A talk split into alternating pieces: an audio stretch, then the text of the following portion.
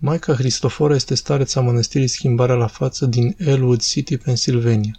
Este stareța acolo de peste 30 de ani. M-am bucurat foarte mult pentru oportunitatea de a intervieva o stareță monahală și sunt foarte recunoscător Maicii Cristofora pentru generozitatea ei. Sper că vă veți bucura de acest episod din interviul meu cu Maica Cristofora. Care este scopul monahismului? Singurul lucru la care mă pot gândi ar fi scopul vieții creștine și acela ar fi unitatea cu Dumnezeu. Cum să fiu chiar unit cu Dumnezeu. Desigur, nu este rezervat numai pentru monahi, dar poate că este mai viu privind viața monahală, adică la cineva care părăsește lumea și renunță la felul tipic de viață, creșterea într-o familie, primirea unei educații bune și apoi sperând la un loc de muncă bun și câștigarea mulți bani, găsirea unui soț iubitor foarte loial și dedicat și avea doi sau trei copii și ai da la facultate și aștepta cu nerăbdare o pensie și apoi un sat de pensionari și apoi azil de bătrâni și apoi spre eternitate. Pentru monași sărim peste câțiva dintre acei pași. Într-un fel, oamenilor li se pare că renunțăm la multe. Pe de o parte, asta este adevărat. Pe de altă parte, nu renunțăm la nimic. Doar primim lucrurile într-un mod mult mai profund, minunat. De exemplu, renunțăm la o familie, dar pe de altă parte dobândim multe familii. Trăim împreună cu celelalte surori într-o mănăstire pentru că majoritatea monașilor trăiesc în comunități monahale, mănăstiri. Devenim legate spiritual și unite cu celelalte femei cu care trăim și asta este un pic de taină, un pic de minune dacă te gândești la tinerii care se îndrăgostesc. Sunt foarte entuziasmați și se gândesc unul la celălalt tot timpul și vor să se vadă, vor să fie împreună și sperăm că după înțelegerea noastră se căsătoresc și pur și simplu visează să-și trăiască viața împreună. Așa că au multă energie. Pentru monahi, dorința acestui tip de energie este de obicei energia noastră față de Dumnezeu. Vrem să fim cu Dumnezeu, ne-am dorit să ne rugăm, ne place să fim în biserică. Pe cât de adevărat este, există și realitatea că trebuie să trăim cu alți oameni, oameni de care nu ne îndrăgostim în mod deosebit, sau cu care nici nu am alege să trăim dacă am fi în lume și am avea unele alegeri ale acestor lucruri.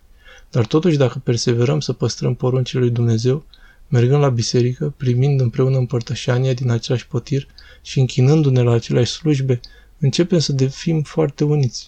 Și de fapt formăm o familie, o familie spirituală și devenim foarte apropiați. Așa că vedeți, nu am renunțat la o familie. O avem. Am câștigat o familie. Este poate puțin diferit decât ne gândim. Câștigăm familii și prin oferirea de ospitalitate. Majoritatea mănăstirilor primesc vizitatori. Vin oameni care petrec câteva zile cu noi sau poate mai mult, iar experiența noastră aici în Elwood City este că multe familii vin în special vara și copiilor le place să vină la mănăstiri. Ați putea să întrebați de ce? Deseori atunci când părinții spun vom face vizita anuală la mănăstire sau vom fi la mănăstire în acest weekend, părinții ne vor spune că copiii sunt atât de încântați încât abia așteaptă să ajungă aici. Este un mister. Dacă descrii ce vei face acolo, unii copii, când fac prima vizită, adolescenți mai mari, cred că le e frică. O să fie atât de plictisiți, ce vom face acolo? Dar în realitate, de obicei, se distrează grozav și copiii mici, alergă pe terenul mare, avem niște leagăne pentru ei să joace, dar se întâmplă altceva. Este un mister, că ceva în interiorul lor este trezit. Le place liniștea din mănăstire, se bucură de slujbele frumoase, se bucură de frumusețea mănăstirii. Suntem într-adevăr înconjurați de frumusețea icoanelor, frumusețea florilor și copiii răspund foarte bine la asta. Ei răspund foarte bine la ordinea care există. Într-o mănăstire lucrurile sunt foarte ordonate, ceea ce poate suna amenințător pentru unii oameni. Ar putea crede că e foarte strict. Nu vreau să trăiesc în acea viață rigidă. Dar în realitate Dumnezeu a creat lumea pentru a fi ordonată. A pus multă ordine în viață. Soarele răsare și apune în fiecare zi. Există o anumită ordine, un anumit ritm și copiii își doresc foarte mult ca în jurul lor viața să fie ordonată și să aibă un ritm, așa că cred că ei răspund la asta atunci când vin aici.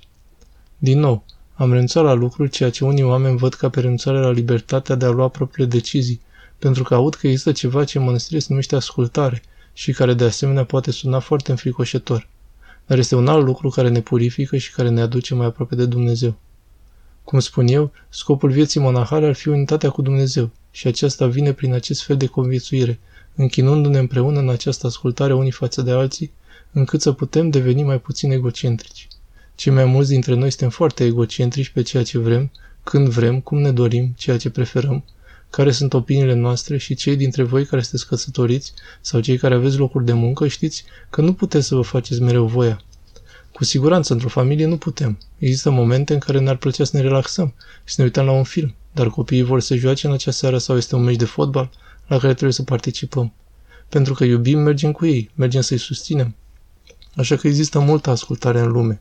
Poate că nu folosim acest cuvânt și ne gândim la el doar ca la viața monahală, dar întregul scop este acela de a deveni din nou unit cu Dumnezeu. Astfel mai puțin egocentrici, dăruind mai multă iubire și în cele din urmă să facem voia lui Dumnezeu. Atunci când renunțăm la voința noastră și încercăm să ajutăm pe altcineva, să dăruim altor oameni, sperăm că prin asta facem voia lui Dumnezeu, astfel încât acea unitate cu Dumnezeu aș spune că este scopul vieții monahale. Și a doua parte a întrebării, de ce ar face cineva asta? O altă taină pe care o avem aici.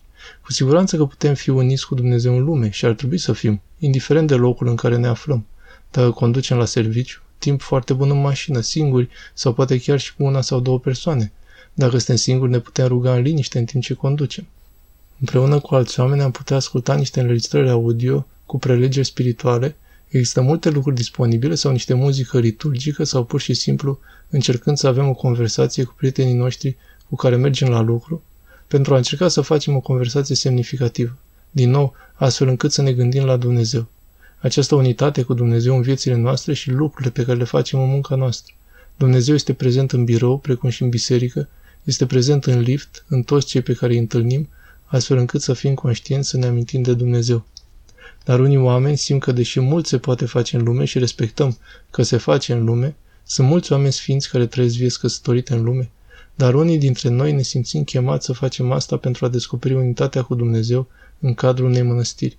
Avem tendința de a avea mai puțin, poate mai puțin interes pentru așa numitele lucruri lumești, nu pentru că le condamnăm în sine, dar așezarea mănăstirii în sine poate fi propice pentru acea unitate cu Dumnezeu pe care o avem. Petrecem ore pe zi în biserică, facem acele rugăciuni în numele întregii lumi. Și când avem starea de spirit și când nu avem chef. Când suntem odihniți, la fel când suntem obosiți. Așa că asta este munca noastră. Este o disciplină, dar o disciplină frumoasă. După cum poate știți, marea majoritate a slujbilor bisericii din Biserica Ortodoxă sunt alcătuite din psalmi. Sunt citite și cântate în diferite momente în timpul slujbelor, dar aceasta este cu adevărat inima închinării noastre liturgice. Acele cuvinte străvechi, iar și iar, ele se infiltrează în inimile noastre și mintea noastră, în sufletele noastre ca monahi, și noi respirăm aceste cuvinte, așa că le avem într-un fel pe fundal tot timpul.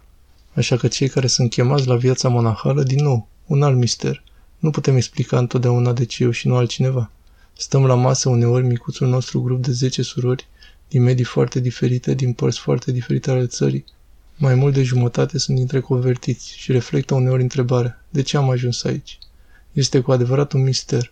Dar există ceva în interiorul celor care vin la o mănăstire care îi cheamă din adâncul sufletului, care îi cheamă să vină să se despartă, așa cum Hristos le-a spus ucenicilor săi să se separe pentru o vreme și să se roage și să asculte și unii dintre noi sunt chemați să ne trăim viața creștină așa.